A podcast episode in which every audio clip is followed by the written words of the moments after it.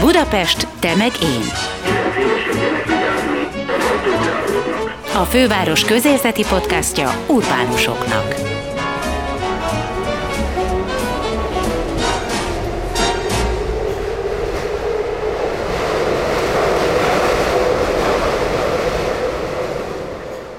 Az M3-as metró kiemelt fontosságú Budapest tömegközlekedésében. Csak hogy a hálózat jelentőségét bemutassam. 39,4 km hosszú a teljes budapesti metróhálózat, ebben minden vonal benne van. Ebből 17,3 km a hármas. Ez az egész hálózat 40 a Az utasok jelentős részét is ez a vonal szállítja. A felújítási program tehát úgy indult el, fel kell újítani az állomásokat, biztonságossá kell tenni a vonatközlekedés, vagyis sineket kell cserélni, és a 20 állomás közül 12-nél meg kell oldani az akadálymentesítést. Ehhez ütemezték a megvalósítási időpontokat és a költségeket. Az eredeti terv közben teljesen megváltozott. De erről már jobb, ha Radnai Tibor metrófelújítási projektigazgató beszél a Budapest temegén hallgatóinak. Nem tudom, hogy jól olvastam el, hogy ön már a hármas metró építkezésekor is jelen volt.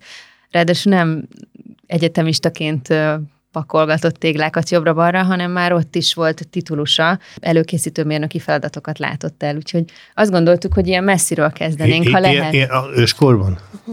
Igen, mert... Először is úgy, először is leöregezzük, és aztán utána lehet beszélgetni. Nem, nem így akartam megfogalmazni, remélem nem így hangzott. nem, nem, Csak nem, olyan nem. kíváncsiak vagyunk arra, hogy, hogy azért ez egy izgalmas munka lehetett, és hát heroikus mert tehát ugye ez a legnagyobb metró Budapesten, leghosszabb metró, inkább így mondom. Ráadásul mondjuk a Duna alatt nem megy át, és gondolom az a legnehezebb a, a metróépítés során. Hát az egy kockázatos Az egy kockázatos feladat lehet, de hát azért ez is talajvízben áll, akárhogy is nézzük. Szóval, hogy milyen volt akkoriban a metróépítés? Hát én, én, én még korábbról kezdeném, mert én műszaki középiskolában jártam, és én 16 éves koromban kötelező volt a középiskolában nyári gyakorlat.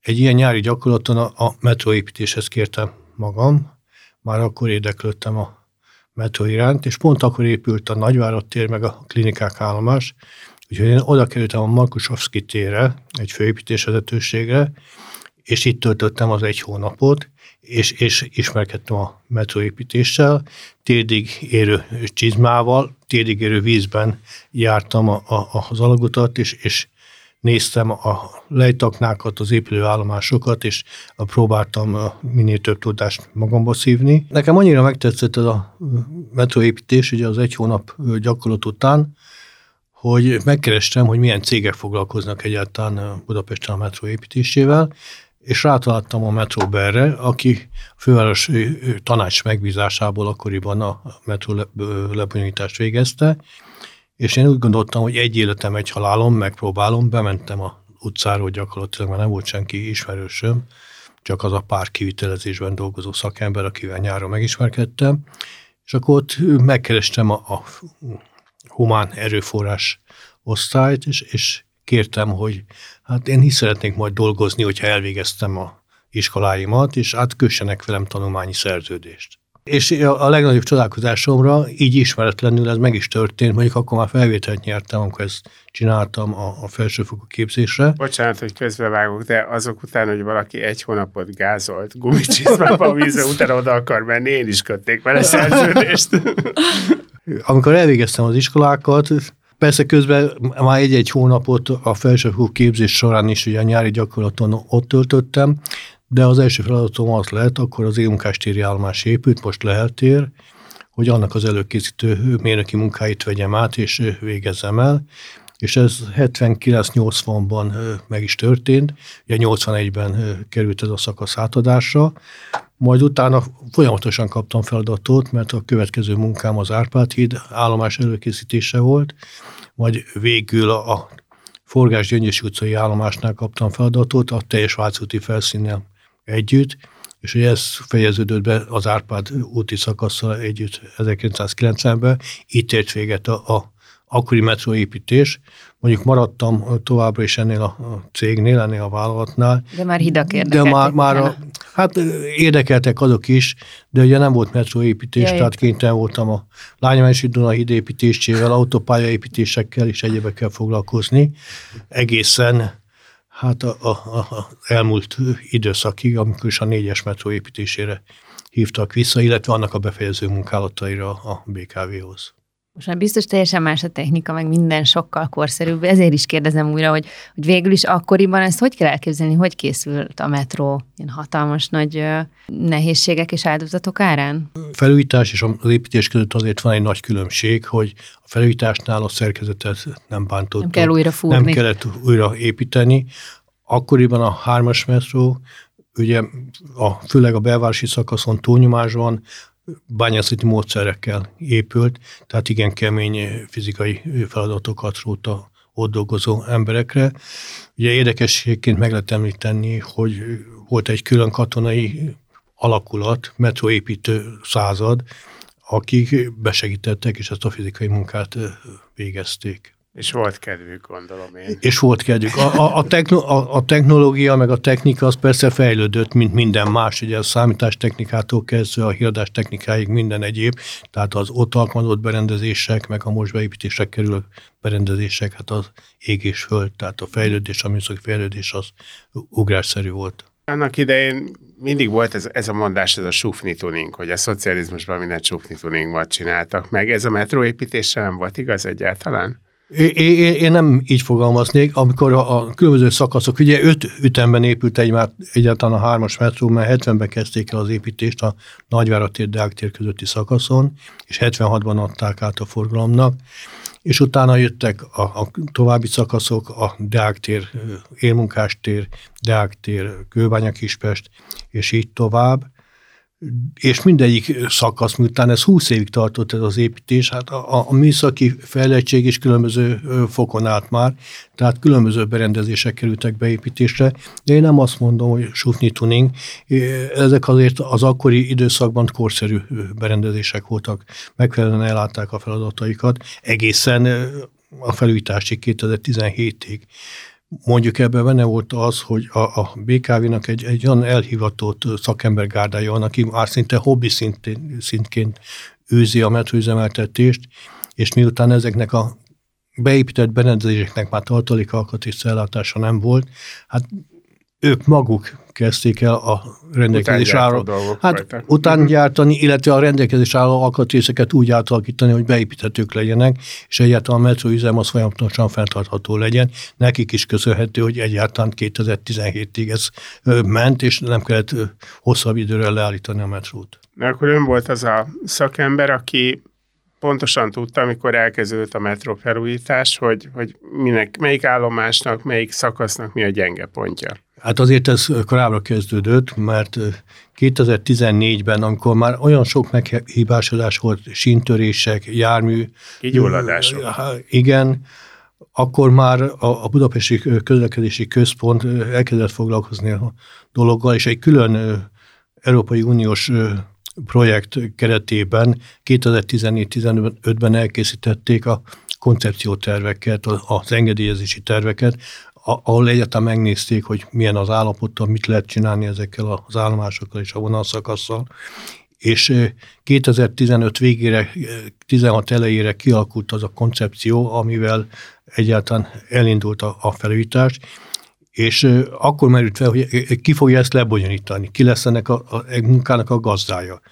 Ugye a fővárosban már ilyen cég nem létezett, aki a metróépítéssel foglalkozott, hiszen már régóta nem volt, és akkor logikusan jött az ötlet, hogy ez a szervezet legyen a BKV-n belül, hiszen a BKV üzemelteti a metróhálózatot, de létre kéne hozni egy olyan csapatot, aki magának a menedzseléssel, a lebonyítással foglalkozik, a projektnek a gazdája lesz, és így került 2015. szeptember 1-ével megalakításra a metrófelújítási projektigazgatóság, ahol jelenleg is dolgozom. Az előbb elmondta, hogy gyakorlatilag egészen más a felújítás, mint az építés, de többször elhangzott az, hogy itt tulajdonképpen egy új metró épült most Budapesten, olyan értelemben, hogy előre nem látott, vagy nem várt műszaki problémák voltak, amelyek miatt egyébként gondolom a csúszások is a csúszások is ennek köszönhetőek, szóval, hogy én erre lennék kíváncsi, hogy igazából mi az, amit, amit érdemes tudnunk, vagy hogy nem csak az uh, szűrődjön le, hogy csúszik az egész projekt, hanem azt is értsük meg mindannyian, hogy, hogy ennek mik voltak az okai. Mi az, mit jelent az, hogy tulajdonképpen egy új metrót kellett építeni az elmúlt években? Jó, én ezt kétfelé választanám. Én szeretnék beszélni arról, hogy mi egy felújítás, vagy mi mit csináltunk, uh-huh. És arról, hogy csúszik-e, vagy nem csúszik. Szerintem nem csúszik, de ez egy helytelen szóhasználat, de ezt majd akkor a Jó. feleltem második részébe tegyük helyre. A felújítást azt úgy kell elképzelni, hogy gyakorlatilag mi mindent elbontottunk.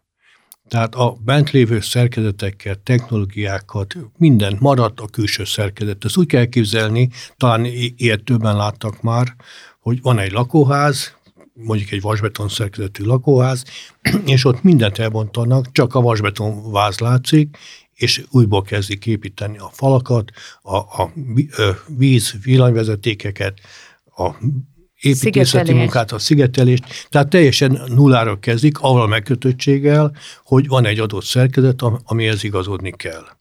Gyakorlatilag a metrófelújításnál ugyanezt csináltuk, avval, hogy ez a bizonyos koncepció, amiről említettem, hogy 15 végére kialakult, teljesen más műszaki tartalmat takart, vagy legalábbis nagy részben más, mint amit megvalósítottunk. Azért, mert akkoriban nem gondoltak arra, hogy például akadálymentesítés, illetve gondoltak rá, de úgy találták, hogy nem lehet megvalósítani a, a teljes vonalon, főleg a belvárosi mélyállomásoknál. Ez olyan építési kockázatokkal jár olyan magas költsége, hogy ezt elvetették, és az akadálymentesítést felszíni alacsony padós autóbusz hálózattal, vonallal kívánták megoldani, amit a érintettek, a mozgáskorlátozottak nem fogadtak el, úgy gondolták, hogy őket hát nem lehet kizárni a metró igénybevételétől, használatától. Ez egy olyan megkülönböztetés, ami őket sért és bántja.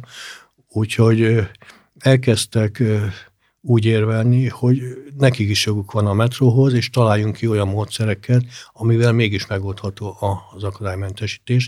És innentől kezdve az a műszaki tartalom, ami 14-15-ben kialakult, az már teljesen ö, felborult.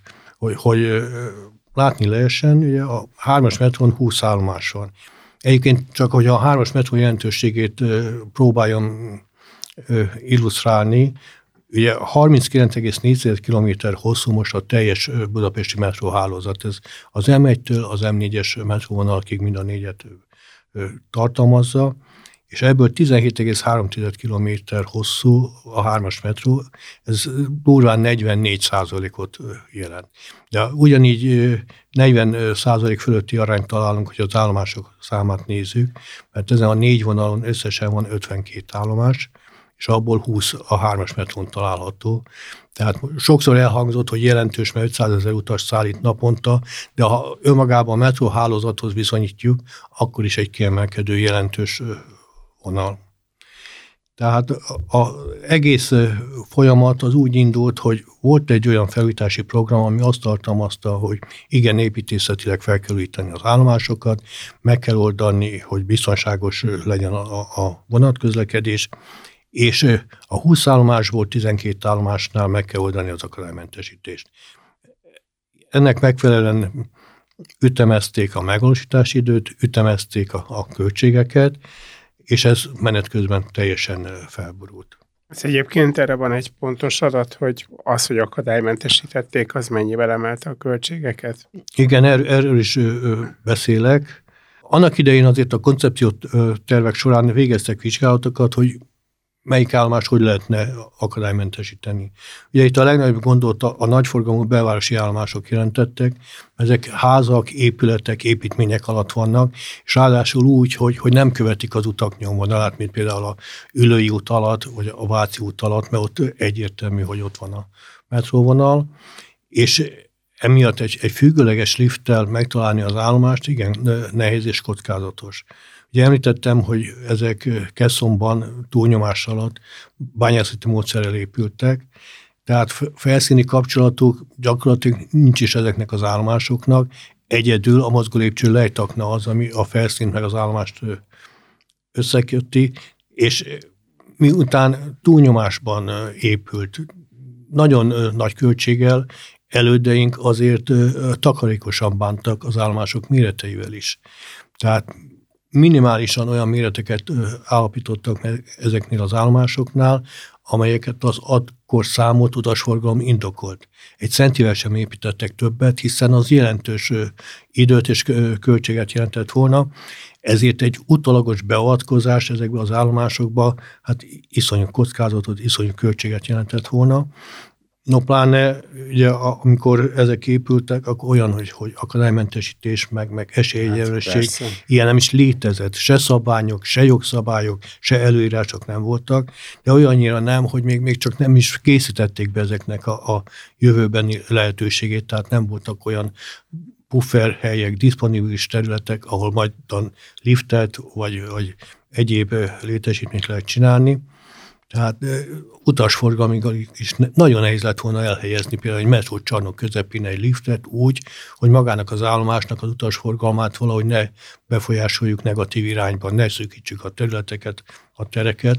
Tehát ez is volt az oka annak, hogy az akkori tervezők ezt elvetették, és azt mondták, hogy csak az állomások egy részét akadálymentesítsük, és a belvárosnál hát nem is számoltak valamennyi állomással. Mm. Egyáltalán három állomásnál ö, tervezték meg a, a kiviteli terveket, számolva esetleg majd egy ilyen függőleges lifttel történő akadálymentesítésre, az egyik a Deák tér, a, a másik a nyugati, a harmadik a, a Ferenc körúti Korvin negyed állomás. Ezek közül a Deák tér az meg is épült, annak is egy külön története van, hm. az is, az is érdekes, majd lehet, hogy később elmesélem. De, de visszatérve, tehát a, a kiinduló helyzet, meg amit ténylegesen megvalósítottunk, az ég és föld. És De ez, csak az akadálymentesítésben különbözik? Nem. Nem. Ugye ez nem egy zöldmezős beruházás volt. Ugye a zöldmezős beruházás az, hogy mindent újból készítek, tudom, hogy az alapázástól kezdve a, a tetőszerkezet elkészítéséig, ha visszamegyünk a, a épülethez, a házakhoz, mint hasonlat, tudom, hogy mit fogok beépíteni, mi vár rám, milyen technológiai sorrendet kell betartanom. Egy felütás teljesen más, mert ott mi történt? A tervezők elvették a 30-40 évvel ezelőtti terveket, megnézték, hogy azok mit tartalmaznak, lementek az állomásba, megnézték, hogy mit látnak, és ezek alapján megpróbálták a, a felújítást megtervezni. Igen ám, de az igazi meglepetés akkor jön, hogyha a meglévő építészeti burkolatokat, a szerkezeteket ugye elbontjuk, és megnézzük, hogy mi van mögötte. És akkor látjuk, hogy itt a terven egy tartófalnak kéne lenni, ott viszont nincsen. Vagy találkozunk olyannal, hogy hát itt van egy szigetelés, vagy van egy tömítés, ezt megvizsgáljuk, és azt találjuk, hogy ez azbest tartalmú. Holott a tervek ezt nem tartalmazzák, hiszen amikor ezt beépítették, az azbest egy elfogadott építőanyag volt, és bátran mindenki beépíthette, nem kellett külön jelölni a terven, hogy vigyázz, ez most egészséges, egészségre általmas anyag, és ebben majd valamit csinálni kell. De igenis, amikor mi ezt megtaláltuk, akkor az első feladatunk volt, hogy a mentesítési munkákat megcsináljuk. Aki találkozott azbesztel, azt tudja, hogy igen, szigorú feltételek mellett lehet ezeket elbontani, hiszen külön mentesítő zónákat kell, külön be kell öltözni, külön szakképzett személyzet kell, és amíg a mentesítés történik, addig azon a területen egyéb munkálatot nem is ö, lehet végezni. Tehát, és ezt, ezt mindegyik állomáson megtaláltuk, volt, ahol kisebb mértékben, volt, ahol nagyobb mértékben, és mi is azért fejlődtünk akkorral, mert ugye három ütemben valósult meg ez a metróvonal. Először az északi szakasz, a, a Leltértől ki Újpest központig, aztán a déli szakasz, a Nagyvárotér Kőbánya Kispest között, és most a középső szakasz a Nagyvárotér Leltér között. És amikor az első szakaszon megkötöttük a szerződést, akkor sejtettük, hogy abban az időszakban van azbest, és azért utaltunk rá, igen ám, de olyan területen is találtak azbestet, amire nem számíthattunk. Következő szakasznál már tovább léptünk, és ahol megtaláltuk északon, délen is előírtuk a vállalkozónak, hogy azokat is mentesítenie kell, és ezek után a középső szakaszon még rátett a artós, illetve a, a állomás élete egy lapáttal, mert még a, az állomásnak a, a álményezete fölött lerakodott porban is kimutathatóvá vált az azbest. Uh-huh. Tehát olyan feladatokat, olyan mentesítési feladatokat kellett végezni, ami jelentősen megnövelte az építési költséget, illetve megnövelte, főleg ez fájt nekünk az építés idejét. De a, az építés időre visszatérve azért alapvetően 38 hónapban tervezték. Ez a 38 hónap úgy jött ki, hogy azt képzelték, azt javasolták a tervezők, hogy az észak és a déli vonal szakasz egyidejűleg kerüljön megvalósításra, és utána a középső szakasz. Igen ám, csak ahhoz, hogy ezt meg lehessen valósítani, ahhoz egyrészt kellett volna egy sikeres közbeszerzési eljárás, illetve kellett volna olyan buszháttér, 150-160 autóbusz, a hozzátartozó járművezetővel és kiszolgáló személyzettel, ami akkoriban nem állt rendelkezésre. Tehát ez a két ok, a közbeszerzés, illetve a, a felszíni eszközöknek, autóbuszoknak a hiánya miatt eleve borult az ütemezés, mert azt mondták, hogy akkor csináljuk először az északi felújítást, mert nem lehet már tovább várni a hármas mm. metró felújításával, el kell kezdeni. Hiába volt sikertelen a közbeszerzés, most már nem megyünk neki még egyszer. És utána folytassunk a déli szakasszal. Ez eleve kapásból 17 hónapot jelentett, mert 17 hónapig tartott a észak és a déli szakasznak a felütása. Ha nem egyszerre csinálom, akkor az kétszer 17 hónap, és hát ez, ez, ez, ez, ez másfél év igen, igen. időnövekedés, tehát a 38 hónapból mindjárt 55 hónapnál tartunk, és ahogy említettem, nem számolt az eredeti ütemezés a többletmunkákkal, leginkább az mentesítéssel, aztán volt majd, azt is elmondom, másik is, nem számolt avval, hogy 20 állomásba fogjuk megcsinálni az akadálymentesítést, és nem 12-be, és ennek is van egy időigénye, ezt nem lehetett 38 hónap alatt elvégezni. És mindez azt eredményezi, hogy most ott tartunk, hogy reményünk szerint hogy májusban, idén májusban a teljes vonalat befejezzük, de meggyőződésem és megítélésem, hogy az a műszakilag szükséges időt tartam. Tehát itt azt mondani, hogy csúsztunk, persze a tervezői elképzeléstől, ami 14-15-ben hát volt, kommunikált ahhoz képest csúsztunk. Tehát ha mhm. így tekintem, igen. De ha azt nézem, hogy a, a, a kivitelezés önmagába csúszott akkor azt kell, hogy mondjam, hogy nem. Műszakilag indokolt és szükséges időtartam alatt végeztünk a felújítással. Ha valaki végignézi a kiviteli naplókat, akkor azt látja, hogy nem volt egy olyan hét, nem volt egy olyan nap, amikor valami miatt hát nem folyt volna kivitelezésre, és nem történt volna felújítás. Kivéve volt ilyen, hogy az észak és a déli szakasz átállása között, amikor az északét már forgalomba helyeztük, és a délinek a kiviteli munkáit még nem kezdtük el, volt egy hét szünet, mert azt kérte a közlekedés szervező, hogy az utas tájékoztatást érdekében hát várjunk, meg kommunikálni kell, hogy az északon már lehet közlekedni, a délen viszont át kell rendezni a járatokat, a viszonatokat, és legyen egy hétszünet. Ilyen volt. De olyan, hogy a kivitelezés hibájából, vagy a kivitelezési gondból állt volna a munka, ilyen egy nap nem volt. Mindig az van Magyarországon, hogy, hogy elkezdődik valami komoly felújítás, megmondják, hogy körülbelül mikorra lesz kész, és megmondják, hogy mennyibe fog kerülni, és esküszöm mindenki otthon azt mondja magába, hogy jó, hát meg még, és még annyi. Tehát valahogy ezt, ezt mi sose találjuk el. Tehát nem lett volna az egy jobb megoldás, de mindig az emberek szeretik azt, hogyha valami előbb van kész. Hogyha egyszerűen rátesznek még időt, és azt mondják, hogy gondoljunk arra, hogy minden hülyeség lesz, és minden közben jön, és inkább rárakok két évet, meg még mit tudom én mennyi pénzt, de nem hetszelem azzal az embereket, hogy mondok egy reális időpontot, amit tudok, hogy, hogy valami biztos közbe fog jönni. Ebbe egyetértünk, de sajnos nálunk a tervezésnél mind, mindig abba a hibába esünk, hogy szeretnénk minél előbb átadni egy létesítményt, és véletlenül ez történt 14-15-ben is, amikor a koncepcióterveket, az előzetes ütemezéseket készítették, és hát nem kellő gondossággal készültek el ezek az ütemezések. Én egyébként később pont emiatt konzultáltam a tervezőkkel, hogy, hogy hát mi nem nézték meg alaposabban, és mondjuk kaptam egy, egy olyan magyarázatot, amit félig meddig el is fogadtam, hogy ezek a, a, az ütemtervek, amik akkor készültek, nem azért készültek, hogy felmérjék pontosan, hogy meddig fog tartani, hanem az építés sorrendjét, az építés egymás utáni feladatait próbálták ütemezni és logikai sorrendbe tenni és gyakorlatilag nem is minden feladatot tartalmazott ez az ütemterv, mert az ütemterv első napján, amit a tervezők letettek, már kivitelezés volt, ami megint nem életszerű, hiszen ahhoz, hogy a vállalkozó el tudjon kezdeni dolgozni, ugye először meg kell kötni a vállalkozási szerződést, de a vállalkozó ezt aláírja, akkor az alvállalkozóival kell, hogy szerződjön, anyagot kell, hogy rendeljen, munkakezdési engedélyt kell szereznie, felvonási területet kell létesítenie.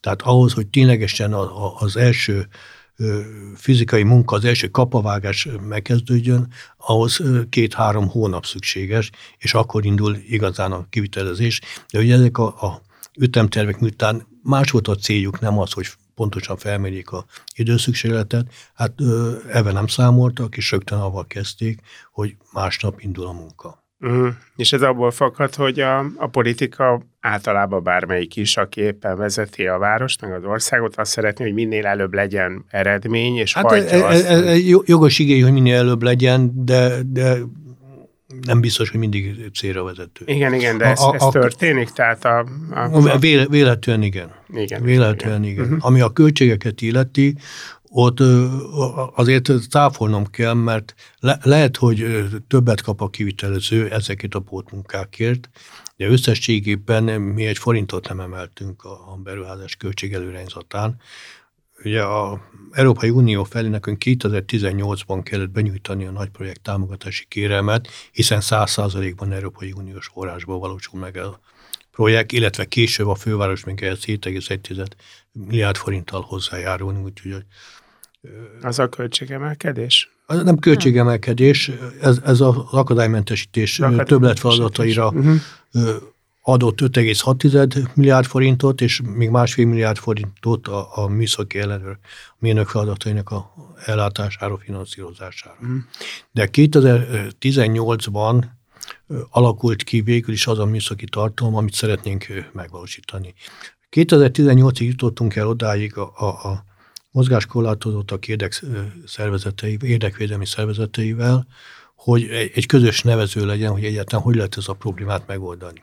Mert én említettem, hogy a tervezők azt javasolták, hogy legyen felszíni alacsony buszjárat, amit elvetettek, mert azt mondták, hogy ugyanolyan joguk van használni a metrót, mint bárki másnak. Hát meg az sokkal kényelmetlenebb, tehát ez, ez, ez mindannyian hát látjuk, ké... hogy persze. azért meghosszítja a menetidőt. Persze. A, a, aztán törtük a fejünket, hogy, hogy mit lehet csinálni, és a következő lépcsőbe azon gondolkoztunk, hogy hogyan lehetne alkalmasát tenni azokat a mozgó lépcsőket, amik e, eleve vannak az állomáson, arra, hogy mozgáskorlátozottakat, kerekesszékes utasokat is tudjon szállítani, és megkerestük a Budapesti Műszaki Egyetem gépészmérnöki karát, és kértük, hogy segítsenek, és a, a ott lévő hallgatók nagyon lelkesek voltak, és három szemeszteren keresztül azon dolgoztak, hogy egyrészt van-e hasonló szerkezet a világban, tehát tájékozottak külföldön, felmérték, hogy, hogy hogyan és miként üzemelnek, a metrók,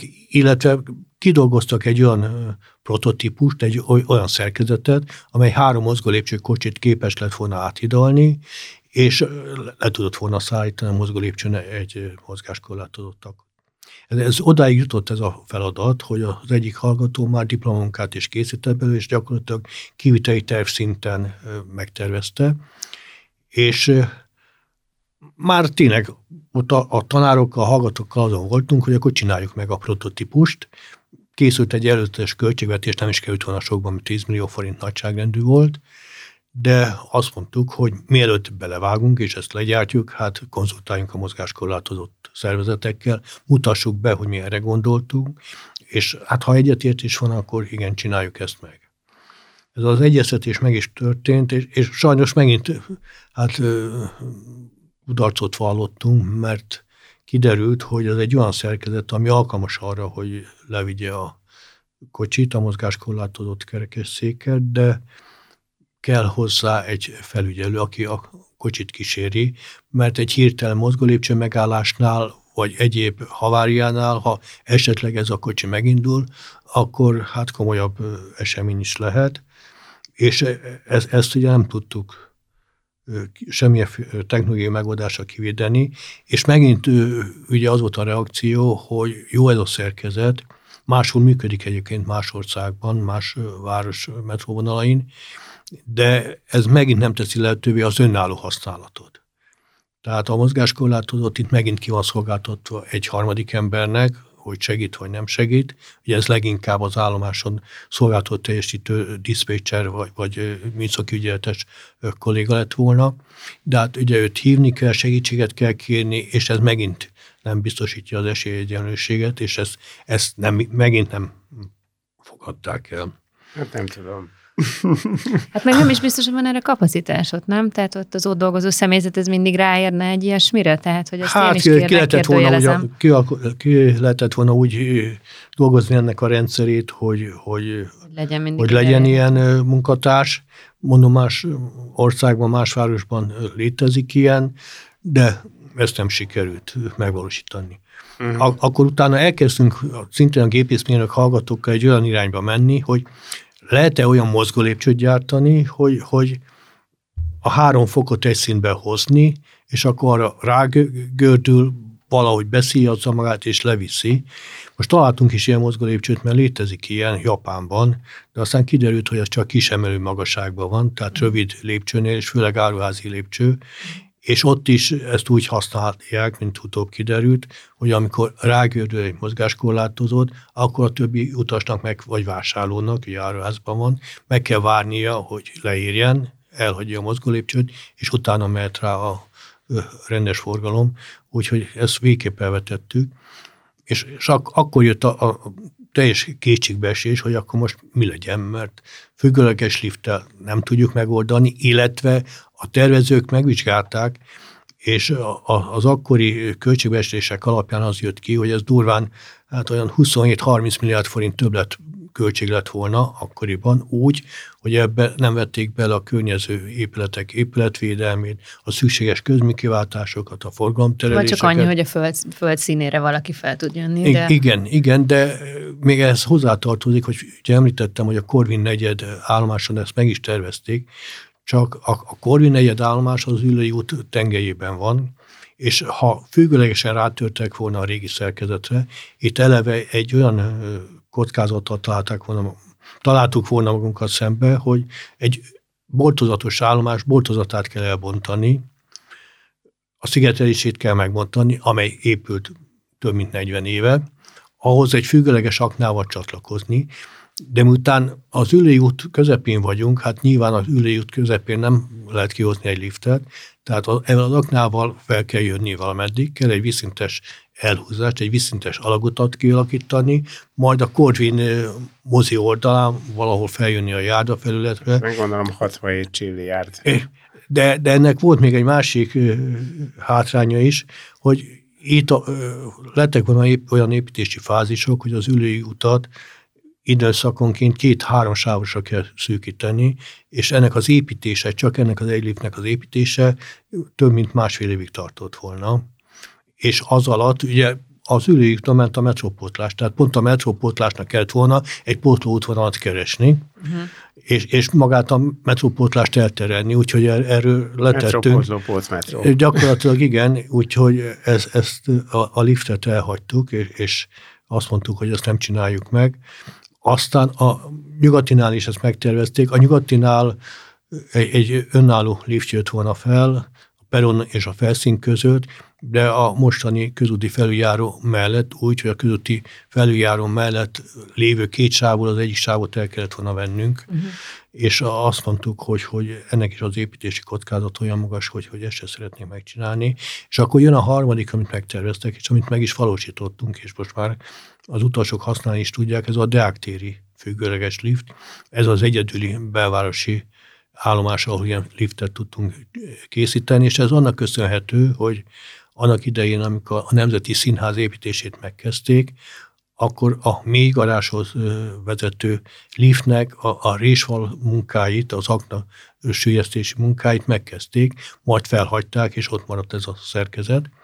És ennek pont olyan a helyszínanizi ellen, elrendezése, hogy ezt tovább mélyítve és egy viszintes alagúttal rá tudtunk törni a deltéri állomás homlok felületére. Tehát nem kellett a bordozatot megbontani, uh-huh. hanem a peron szinten be tudtunk oldalirányból csatlakozni, tehát építési kockázatot sem nagyon vállaltunk, ezt a liftet tudtuk így kilakítani. Nem mondjuk ez szerencse kellett. Ez szerencse kellett, és az a tervezői felismerés, mert itt valóban a tervezőket dicséri ez, hogy, hogy felfedezték azt, hogy ez az akna használható, és egy ilyen nagy befogadó képességű liftet ki lehet alakítani, és a lift mellett természetesen van egy fix menekülő lépcső is arra az esetre, ha nehogy Isten valami havári esemény történne.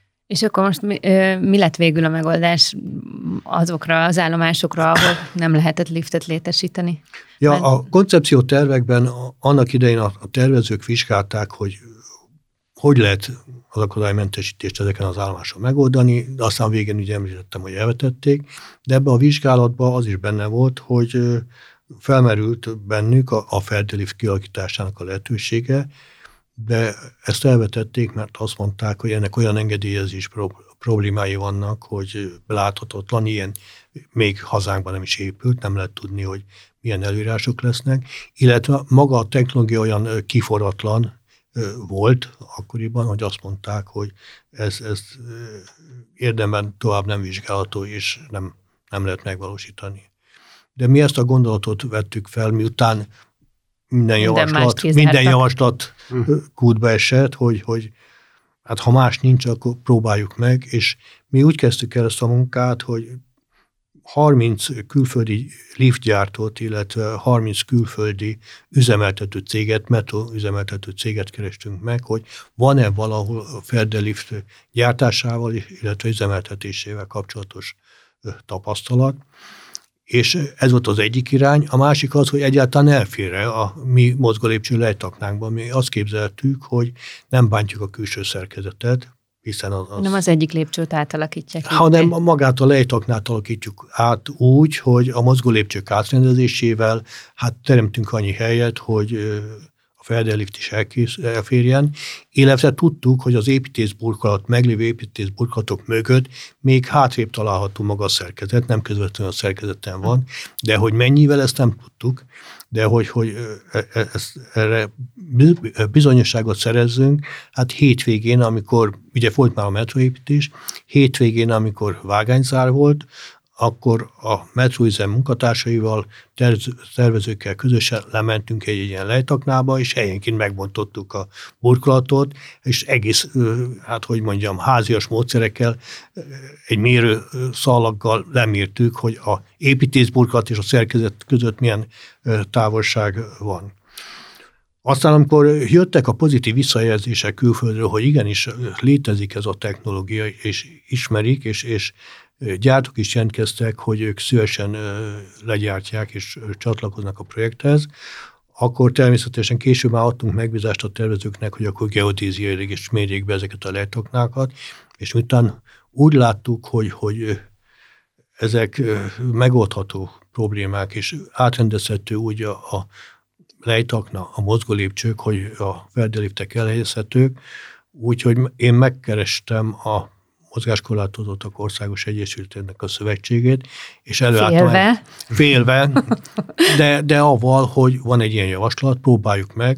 Azt hozzátettem, hogy nem biztos, hogy műszakilag ez mindenhol sikerül, hiszen a mi mérésünk, meg, meg a geodéziai mérés is jelentett olyan gondokat, hogy ö, mégsem lehet ö, megoldani, de ha ezzel egyetértenek és ezt elfogadják, akkor nekivágunk. És ez így is történt a, a hozzájárulásokkal, már a nagy projekt támogatási kérelmet is kiegészítettük egy akadálymentesítési külön anyaggal, ahol ezt részletesen kifejtettük, és az annyira pozitívan fogadták, hogy végül is százszázalékos támogatást kapott a projekt. Korábban itthon azt jósolták, hogy olyan 50-55 százalék lesz az Európai Uniós támogatás, hiszen egy meglévő létesítménynek a felújításáról, korszerűsítéséről van szó, és a Európai Unió ezeket a munkákat nem nagyon szereti, ezeket inkább ilyen karmantartás, felújítás jellegűnek tartja, de miután ilyen innovatív megoldásokat sikert bevinni, és tényleg ez korszerűsítés, hiszen egy, egy európai színvonalú metró lesz a végeredmény, így az Európai Unió is ezt értékelte, és hát megemelte a támogatási összeget is, és százszázalékos támogatásban részesítette, és amikor ez megtörtént, akkor egy kormány határozottal a magyar kormány természetesen a Európai Unió hazai részét is megítélte, illetve az akadálymentesítése további forrásokat adott, mint egy összesen ez a 280 milliárdot jelent. Úgyhogy így alakult ki az, hogy 217,5 milliárd forintra jött ki a Európai Uniós és a hazai támogatás, ez jön a, a fővárosi 7,1, úgyhogy most 224-225 milliárd forintból valósul meg. De ez 2018-ban alakult ki, és azóta ezt az összeget mi nem emeltük, nem is bántottuk, és nem is tervezzük most már, hogy ilyen történik, annak ellenére, hogy azért a, a gazdasági környezetünkben, hogyha kitekintünk, van egy kis változás. Van egy kis ö, változás. De, De ez, ez, ez miről... továbbra is igaz, hogy hogy ez nagyon drága, tehát hogy ez egy borzasztóan drága felújítás, amit a sajtó meg szokott érni. Én ezt nem gondolom, hogy drága lenne. El, el, elhangzott az a hm. kérdés, hogy mennyi egy ilyen, ilyen ferdelift. Maga a ferdeliftnek a szerkezet állomásonként durván nagyságrendileg egy milliárd forint.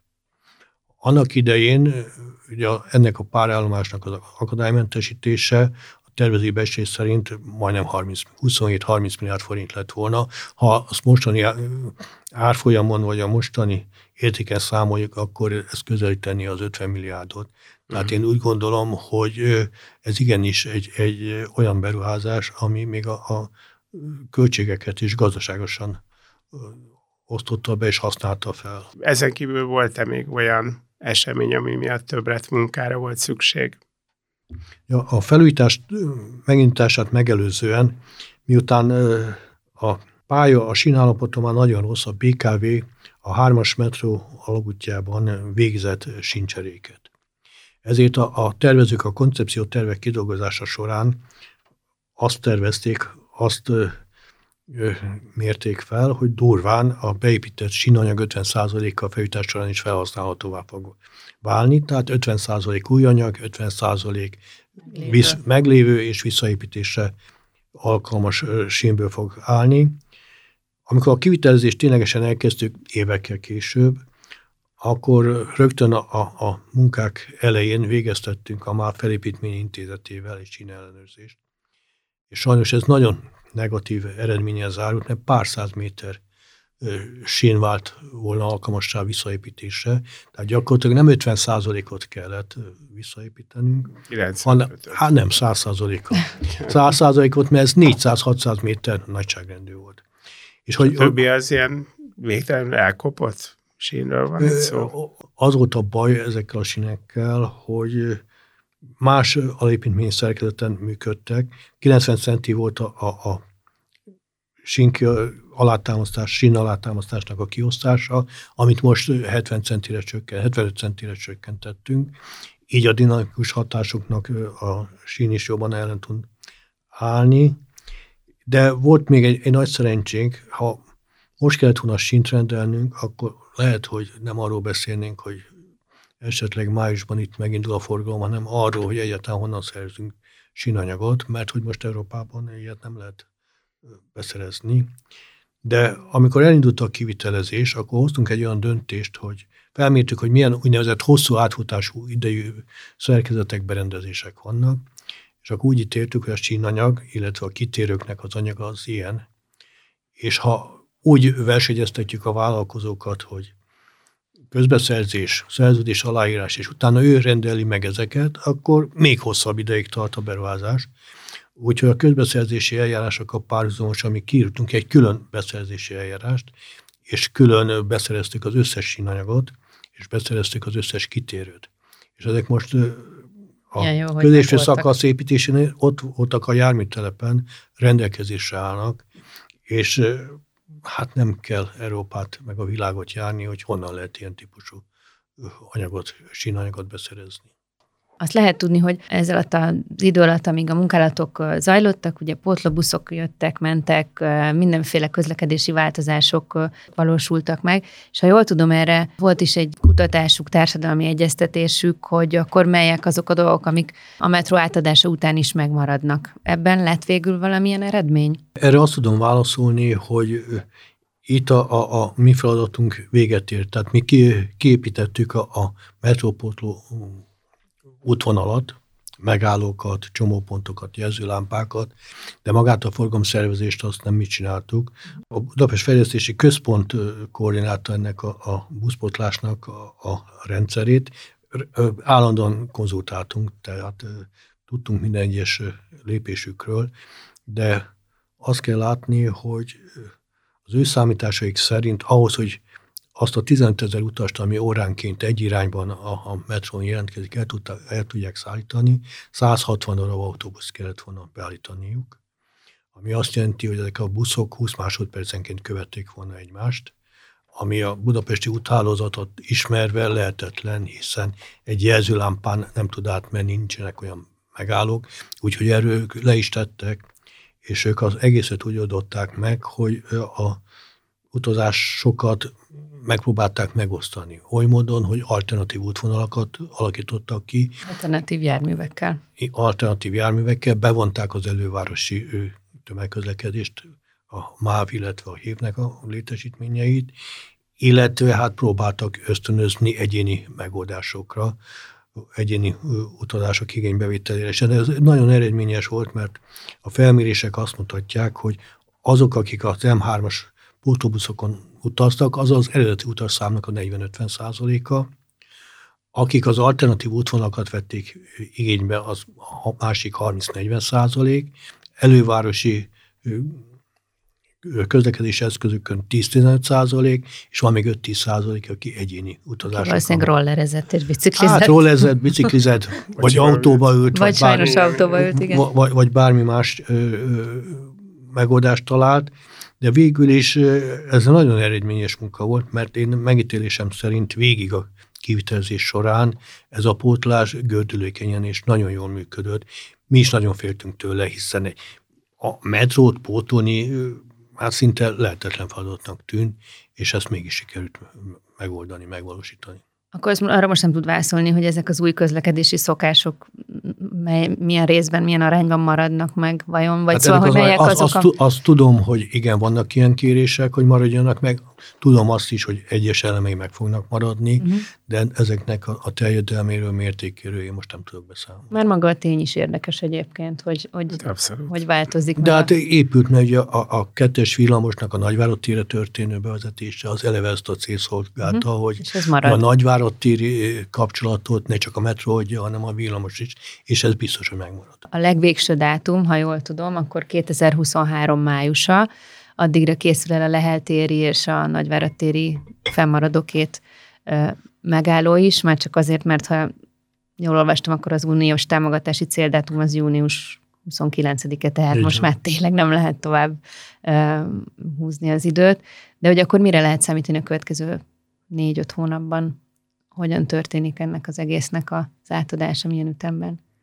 Mi, mi azt szeretnénk, hogy a következő két állomás, ami az Arany János utca és a nyugati pályaudvar állomása, az március végén szintén utasokat tudjon fogadni, és akkor lehetőség nyílik arra, hogy észak és dél kapcsolatba kerüljön egymással, magyarul végig tudjon menni a metró Kőbánya Kispestől Újpest központig, úgy, hogy ezen a két állomáson a leltéren és a nagyvárotére még nem áll meg, csak áthalad rajta, de már a többi 18 állomást eléri utasokat tud szállítani, és nem kell átszállni. Ezt a két állomást, ami végig fordító állomásként működött, ugye amikor az északi szakasz ö, került munkába, illetve amikor a déli szakasz, akkor is a Nagyvárad téren, illetve a Lehet téren fordultak a vonatok. Ezeket egy éve zártuk le, tavaly májusban.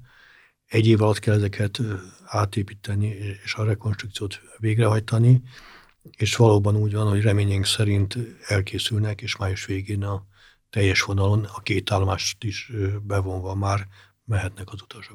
Ez volt a Budapest Temegén Podcast, melyet a Budapest Brand Nonprofit ZRT megbízásából a Kinopolis Kft. készített.